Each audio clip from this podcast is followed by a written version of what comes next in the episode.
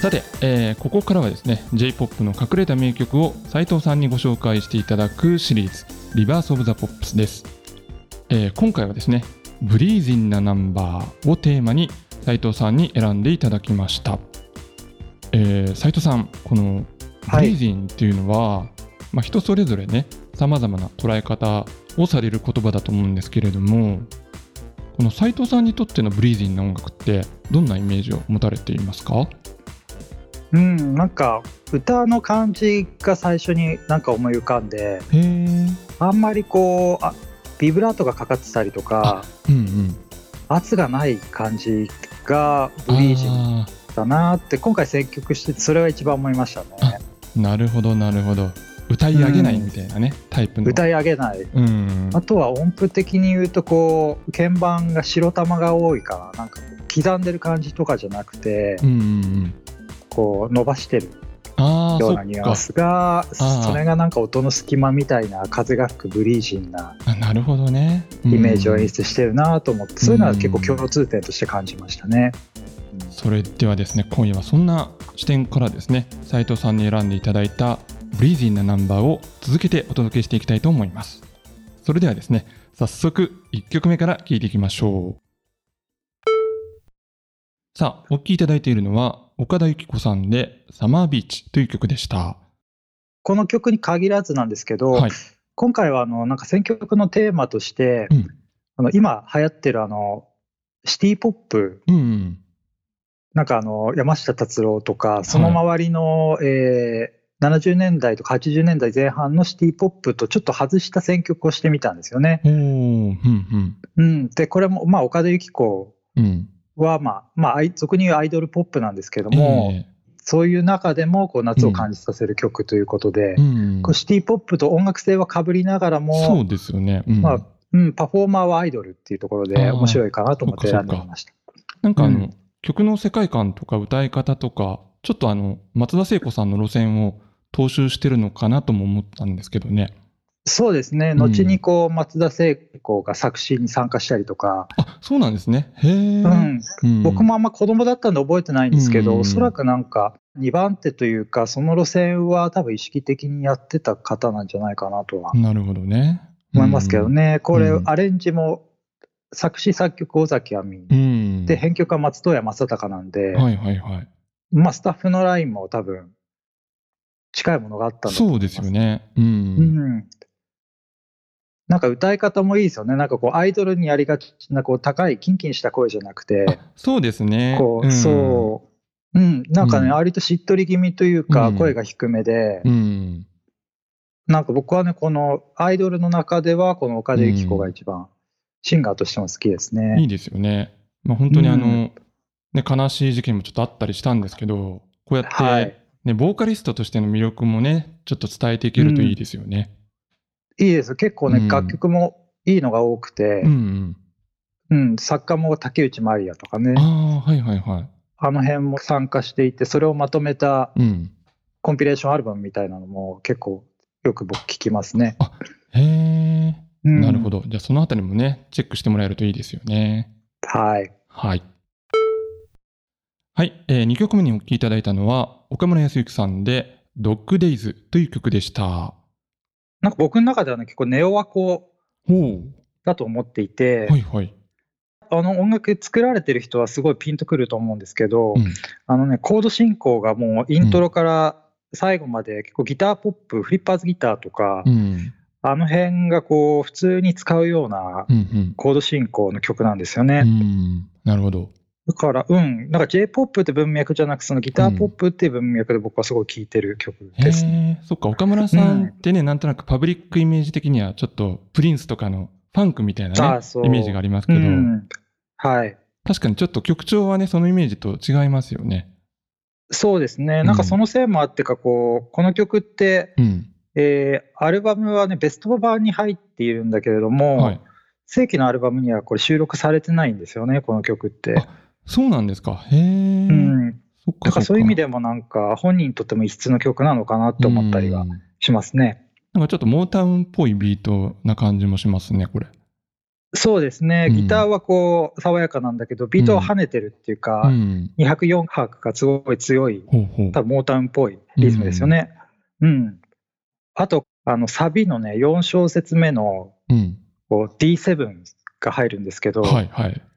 そこがね、こう、天才性を感じさせる。ちょっとそれは確ところなので認したいですね。はい。はい、あの、ギターとかピアノが手元にある方うんはぜひ確認してみてもらえると、はすげえなって思うと思います。え3曲目にお聴きいただいたのは、渡辺満里奈さんで、8月最初の水曜日という曲でした。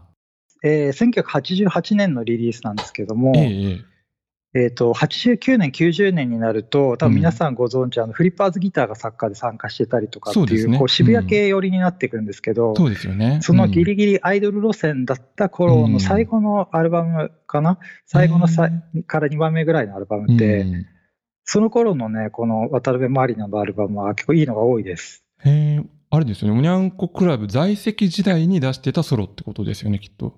多分在籍してたけど、今のアイドルと一緒で人気はあったからソロでみたいな時だ。ったのではないか。というなるほど、なるほど。はい。うんうん。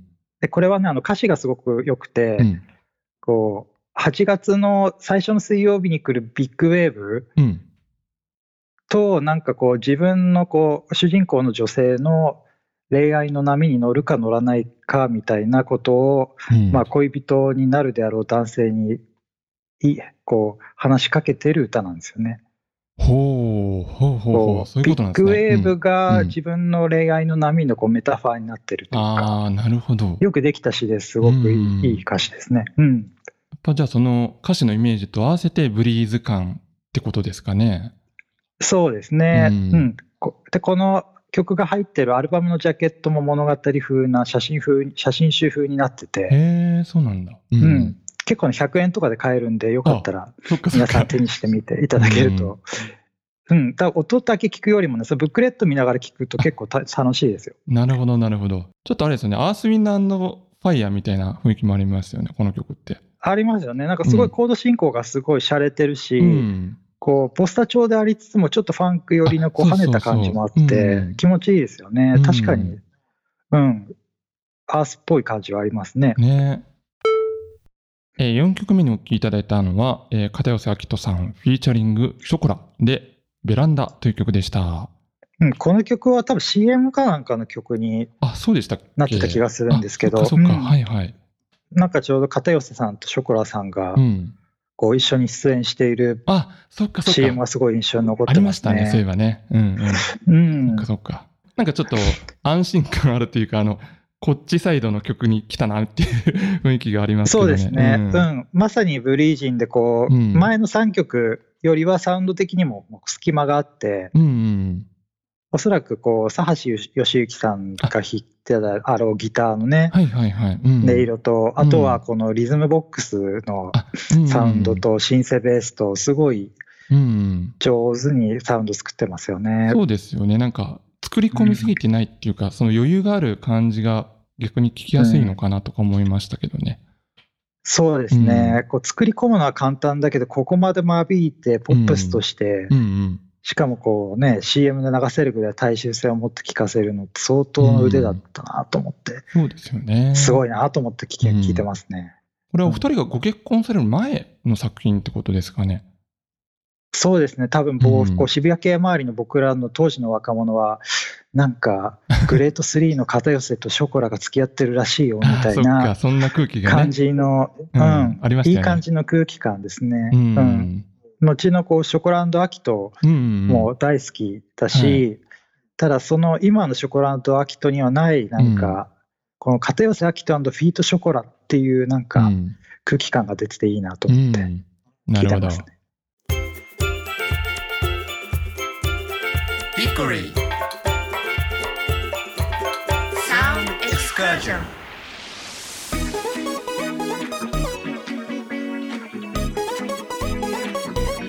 さあ、えー今夜のリバースオブザポップスは、ブリーズインなナンバー特集でお送りしました。まあ、本当にあの、夏らしいね、素敵な曲が並びましたけれども、あの、斉藤さんどうですか？夏って好きな季節ですか？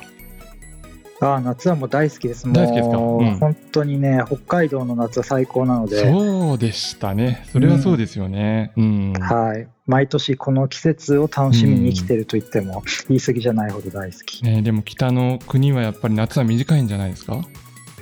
まあ、短いですね。多分、ただなんかうだうだした暑さがない分だけ、そうかそうか。うん、パキッと秋が来るからう、ん、うん、そこも含めてなんか北海道の夏大好きですね。いいですよね。さあ、そしてですね、今日はあのブリーズィンな曲特集ということでお送りしたんですけど、なんかあのいろいろ聞いててですね、僕の印象ではなんかブリージンっていうと、なんかどうしてもね、海の情景に行きがちな気が、するんですが、はい。あの例えば森とか高原とかの爽やかな風を描いたようなブリージンなナンバーってなんか思い浮かびますかね、なんでしょうね。そう言われると思い浮かばないな。やっぱでも需要と供給で海とかの情景を歌った方がやっぱり受けがいいんですかね、どうなんでしょう。なんか森や高原だとね、朝の森や高原を歌った歌とかってもうちょっとあってもいいような気もしますけどね。そうですよね。普通のポップスでね。うん、そうですね。ね。うん。ただどうしてもあれですよね、はい。なんかこうみんなで開放的にっていう意味だと海とかの方が描きやすくて森や高原で朝っていうとやっぱ一人でいる感じとかだともうちょっとこう内省的な歌になりそうなジョニー・ミッチェルとか。ああなるほどね。なんか今なんとなくそういう風な感じで浮かびますね。フォーな方ではあるかもしれないですね、確かに。そうですね。シンガーソングライターでうん。ちょっと西海岸寄りのみたいな、なるほどね。うん、そんな気がしまあ、ますね。ちょっとまた将来的にどうですか？斉藤さんのソロとかで歌ってほしいですけどね。森とか高原の。そうですね、うん。うん、一曲できそうなできなさそうな。できないそうねちょっと 涼しげなサウンドでちょっとね、はいお願いしたいなと。思いますけど。そうですね、はい。面白いかもしれないですよね。探したら他、いろいろ曲が出てくるかもしれないかもしれないですね。うん、んはい。ということでまた皆さんもですね今日お届けしたナンバーの中でまあこれはいいなと思う曲がありましたらぜひねあの今年のブリーディンなプレイリストに加えていただいてまたそれぞれご無理のない範囲でこの夏を楽しんでいただけたらと思います。ということで、えーリバース・オブ・ザ・ポップスミニキュートの斉藤智也さんでした。ありがとうございました。ありがとうございました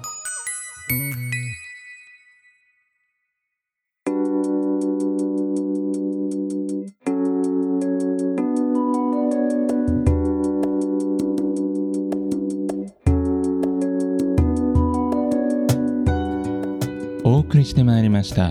ヒッコリーサウンドエクスカーション。お別れの時間となりました。さあ今夜はシリーズリバースオブザポップスミニキュートの斉藤智康さんと回線をつないでお届けしてまいりました。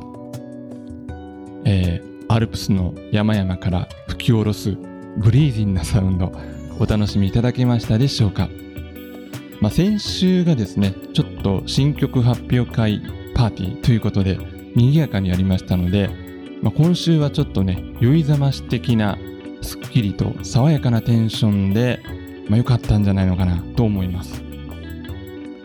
さあそしてえ引き続きですねえ番組初ユニットソリウィア・ジーニアスの夏はすぐそこ、まあ、この番組ではですね当然オンエアをしていきますけれども、まあ、このソリジェニにとってラジオというのはプロモーションの場ではなくってメインステージですからね、えーあなたのお好きな他の番組にもぜひリクエストなどしてみてください。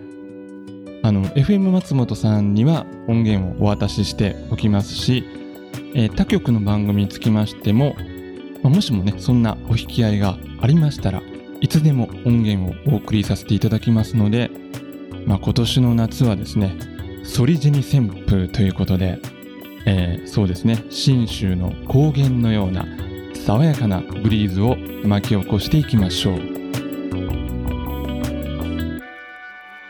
それでは来週も同じ時間に旅をしましょう。